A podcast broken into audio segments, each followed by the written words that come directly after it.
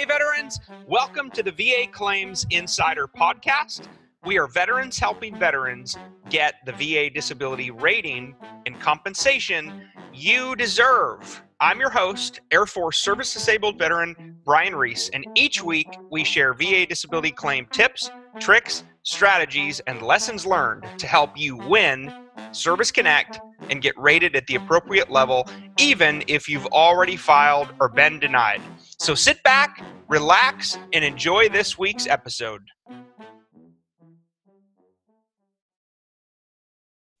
What is going on, fellow vets? Brian Reese here, the VA Claims Insider, coming at you live from Austin, Texas. And in today's video, I'm sharing everything I know about compensation and pension exams. Okay. And I'm going to do it in about 10 minutes or less. Okay. So today I'm sharing the top 10 C&P exam prep tips Think of this as your just in time training guide. And I'm going to reveal and explain these top 10 tips so that no matter where you are in the VA disability claim process, you can be prepared when your C&P exam comes. Okay, now, first and foremost, the competence, compensation and pension exam is the number one most important day in the entire VA disability claims process. Now, why do I say that? I say that because this is the moment in time where an independent contracted examiner, okay, is going to assess your disability condition on that particular day. Now, what we've seen is VA raters, the person who actually reviews all the evidence and makes the final rating decision, they rely unbelievably heavily, okay, on the notes and the results of your C&P exam. Okay, so you absolutely have to be prepared to go in and crush your exam. Okay, so here we go. The top 10 C&P exam just in time quick prep tips, and I'm going to reveal these and explain them in detail so you know exactly what they mean and how to apply them. Number one, you must be open, honest, and truthful at all times. Okay. Never ever lie or stretch the truth. It's against the law, and there are civil and criminal penalties for doing so. Okay. So you absolutely have to share your truths at all times. Number two, the C&P examiner is not your friend. They are there to do a job, which is to assess your disability condition from a medical perspective, and you are there to do a job, which is to explain to that independent provider how severe your condition is on that particular day, how you are in your worst days, and how your symptoms are limiting or affecting your life in a negative way. Now, when I say the C&P examiner is not your friend, this means no small talk. Okay. Don't engage in small talk about what's going on in life. Never debate with the examiner. It's never going to get you anywhere. Stick to the facts of your case and the facts alone, and don't let the examiner pull you off course. Okay. Number three, I'm shocked at how many veterans don't know what's in their own military personnel records, what's in their medical records, or what's in their statements or buddy letters if you had friends or family write statements to support your claims. You have to know it. I mean, that's the bottom line. You have to know what's in your record and know what's in it cold. And what I recommend here is you go through and review your service treatment records, any VA medical records, and then any private records. And also go and review any personal statements that you wrote or any buddy statements that you wrote to support your claim. Why is this important?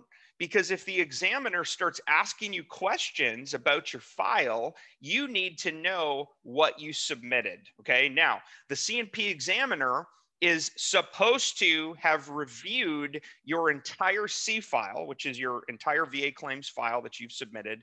They're supposed to have reviewed that in detail, okay, prior to you ever showing up to the exam. Now, sometimes what we've seen is an examiner might try to trick you or trap you into stating something that you haven't said before or something that's not in your record. Okay, so this is super important for you to make sure that everything that you're telling the examiner lines up with the evidence that you've already submitted. Okay. Number four, review any private disability benefit questionnaires and or nexus letters you can also review the DBQ for your condition, that you filed for. Because guess what?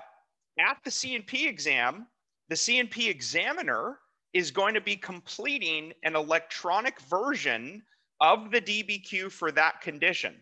Now, they're supposed to go through that line by line and ask you questions to ensure that it's filled in appropriately.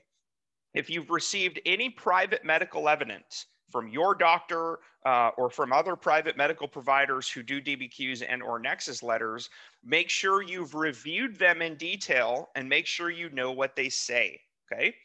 Number five, you've got to deep dive and get inside the law that governs all VA disabilities. That is CFR Title 38, Part 4, the schedule for rating disabilities. Okay.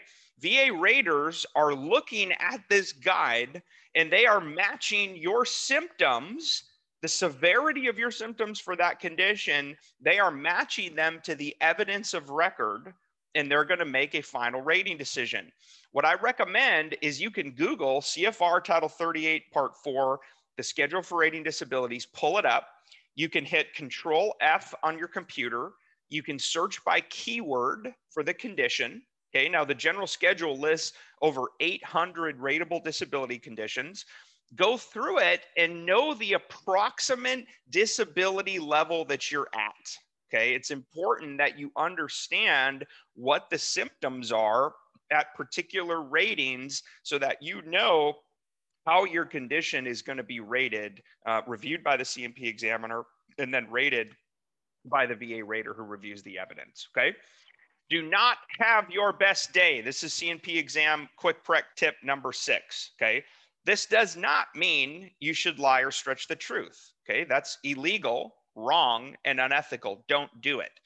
What do not have your best day means is you have to tell the C&P examiner how you are on your very worst days. Okay. Now, let me give you an example of this. Let's say that you're being uh, reviewed for post traumatic stress disorder. Okay, you're having a mental health examination for PTSD. Well, we know, folks, that symptoms ebb and flow over time. Okay, and so maybe you're actually having a, a, not a bad day. You got up, you had coffee, you're dressed. Okay, tell the examiner though how things are at home when you're at your worst. Hey, I'm screaming at my spouse and kids they're afraid of me. Uh, I'm angry all the time. I just I can't control my emotions. I'm checking windows, doors, and locks all the time. I can't sleep because of the severe anxiety.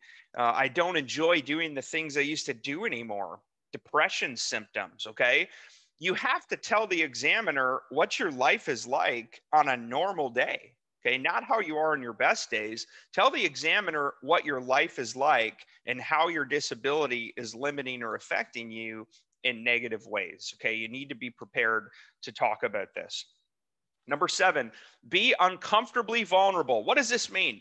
This means that if it's awkward, if it's uncomfortable for you to say, you absolutely need to tell the C&P examiner about it. And I love to use the example of sexual dysfunction. Okay. If you're a man and you're suffering from ED, erectile dysfunction, if you're a woman and you're suffering from female sexual arousal disorder, you have to tell the examiner this. Okay. You have to share those uncomfortable truths about how your disabilities are affecting your work, your life, and your social functioning. And you need to go in detail now, when I also say be uncomfortably vulnerable, this means you need to paint the picture for the examiner so that they understand. Okay. You need to make sure that they know and they feel, as the medical provider, what you're going through so that they can uh, assess your disability appropriately. Okay. But you've got to share all of the uncomfortable truths, no matter how awkward and horrible they are, you've got to share them. Number eight, if you're having a C&P exam for a mental health condition, okay, it comes down to your occupational and social impairment plus your severity of symptoms. Now, let me explain what this means. mental health ratings are governed by the general schedule, and they're rated on a scale of 0% to 100%, with breaks at 10%, 30%, 50%, and 70%. Okay, now the average VA rating for mental health conditions is 70%. Occupational impairment means how is your mental health condition affecting your ability to produce? Okay. Your ability to work, your ability to provide for your family. If you're having difficulties at work, if you've had, uh, for example, a reasonable accommodation where you have to work from home now, because you can't be in a cube environment. You struggle to work around people. Maybe you're having hypersensitivity to lights or noises, things like that. Um, you have to be prepared to talk about that because it's limiting your ability to produce for you and your family. Okay, that's what occupational impairment means. How is your mental health condition affecting your ability to produce or your ability to work? If you can't work, because of your mental health condition, make sure you explain that as well. Social impairment means how is it affecting your relationships? How is it affecting your life? Okay. If you are no longer able to, or you don't want to because you're depressed and anxious all the time, maybe you don't have friends anymore. Maybe you don't like to go out and do things you used to do. For example, maybe you were once an avid golfer and maybe you just don't golf anymore because you don't want to be around people you just don't find it in, uh, enjoyable anymore you have to explain those things because it's shedding some light on how severe your symptoms are that are affecting your social life and all aspects of it to include relationships if you've been divorced before, if you're estranged from your children, if they're afraid of you because of your anger issues, you got to talk about it. Okay. Now, ultimately, your final VA rating for mental health comes down to the severity of your symptoms. Now, again, this is where you go back to tip number five. You need to go look at the general schedule under CFR Title 38, Part 4, the schedule for rating disabilities, and take a look at your approximate disability level based upon the symptoms. Okay. Now, you don't have to have all those symptoms. You simply need to explain, folks, how uh, your symptoms are limiting or affecting you, but you need to know what they are. Okay, so go back and review that and make sure you're explaining your symptoms to the C&P examiner. Okay, number nine, any other condition. So this is anything that's not mental health. Okay, your final VA rating comes down to pain, limitation of range of motion, and symptoms. Now, what we recommend here, folks, is if the doctor tells you, let's say, for example, you're at a C&P exam for your lower back, okay? If the examiner says, you know, hey, I want you to stand up and bend over and touch your toes, okay? If you can't bend over and touch your toes without pain, don't do it. And tell the examiner, hey, as soon as I even try to move at all, I can't move. Okay, again, assuming this is actually the truth and that's how severe your condition is. If you can move, move, but make sure that you stop when you feel discomfort. Okay. Don't push through the pain, which is what, of course, we're all trained to do in the military. Suck it up, carry on, mission first. Don't worry about yourself, care about everybody else. This ain't your time to play hero. Okay. This is your time to make sure you're showing the examiner the severity of your pain and limitation of range of motion. Now, you also need to talk about your symptoms of your back. How is it limiting or affecting you day to day to include your work, to include your life, to include your social functioning? Okay. You got to make sure you talk about those things. Okay. My final prep tip today How was your disability condition that you filed for? Your PTSD, your migraines, your sleep apnea, your knee condition. How was it caused or made worse by your active duty service? And or if you filed for secondary service connection how was it proximately due to or aggravated by another service connected disability? This gets to the heart of the nexus okay? Now remember in order to be eligible for disability compensation under the law there has to be a nexus nexus means link or connection and you have to be able to show this on an at least as likely as not basis. That's a 50 50 scale 50% positive evidence, 50% negative evidence. Now, the good news is it's a low burden of proof. Okay. Now, if you're filing for direct service connection, but you've got silent active duty service records because you never went to the doctor, you better be prepared to explain to the examiner why there's no evidence in your service records. Hey, I didn't know I had this condition. Hey, I never went to the doctor because I was embarrassed to talk about mental health. Hey, I was self medicating with drugs and alcohol and I was worried about my chain of command finding out. You have to talk about it, okay? Because you've got to close what I call the nexus gap in your records, okay? Now, if you've been out of the military for longer than a year, okay, if you're hearing my voice right now and you've been out of active duty service for more than a year, I highly recommend you get something called an independent medical opinion, an IMO, which is also known as a medical nexus letter. What is that? It's an evidence based document created by an independent private provider who can actually explain through your service records, through a disability exam they conducted with you, through any medical research and BVA case law, as well as their own education, training, and experience, they're going to explain the likelihood that your condition is due to your service or due to another service connected disability. This is crucial to help you get a disability condition service connected. Okay. If you can't prove service connection, you're not eligible for disability benefits under the law. Okay, now if you deserve a higher VA rating, you can start free with us right now inside of our premier education based coaching and consulting program called VA Claims Insider Elite. Now, what do we offer inside of this? You get strategy, education, and or medical evidence. Okay, you get a veteran coach assigned. You get the entire insider community behind you. Okay. Now, if you do these things, if you go through our elite program, you get a strategy from a coach, you get educated on the disability claims process, especially C&P exam prep, and you have the right medical evidence. Strategy plus education plus medical evidence equals the VA rating you deserve in less time.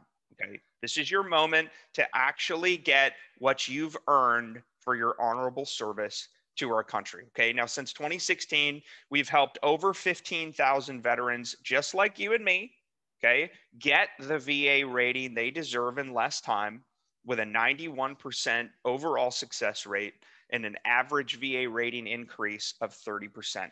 Okay. Now, what we've figured out is most veterans are underrated most of you hearing my voice right now don't have the VA disability benefits you deserve. Okay. And that's where we come in. We help close the gap. We get you the strategy, the education, the medical evidence you need. You get a veteran coach assigned to you. And by the way, when you sign up, you hear from me, you'll hear from your coach in minutes. In minutes. I challenge you to find any other service anywhere to include nonprofits and for profits that will provide you that level of service. Okay, that's how much we care. The VA Claims Insider Elite is our premier done with you membership program with no upfront fees owed to us. What do you get? We're giving you access and permission to use all of our proprietary resources inside the Elite Experience Portal Plus, which you get instant access to when you join today. Okay. Now you only owe us your membership fee if and only if you win your claim as a result of our services and you increase your rating as a result of our services. Okay. And our standard fee is six times your monthly increase payable once. Okay. If we don't win, you don't pay. Okay, we are completely aligned with skin in the game to ensure that we serve you at an elite level in accordance with our core values. Okay, we are veterans helping veterans worldwide. I'm a fellow disabled veteran and I lead this organization. Okay, I'm absolutely proud to do that. Again, if you deserve a higher VA rating, you can start free right now. The link is on the screen. You can go to vaclaimsinsider.com and there's a button right there that says start free. Okay. Now, once you complete the three step intake process. You got to fill out some basic information. You got to sign our membership agreement in step number two. Once you do that, you are going to hear from your coach in minutes. Okay. This isn't taking hours or days. You're going to hear from us in minutes. So it doesn't matter where you are in the process. Okay. We can help you get the benefits you deserve for your honorable service. Okay. All right, fellow vets. Again, Brian Reese, the VA Claims Insider. I'm out from Austin, Texas. Appreciate you watching this video. Please like it. Please share it. Please follow our channel. We're making high value content for you all the time to serve and support you on your VA journey. Okay. We'll talk to you real soon.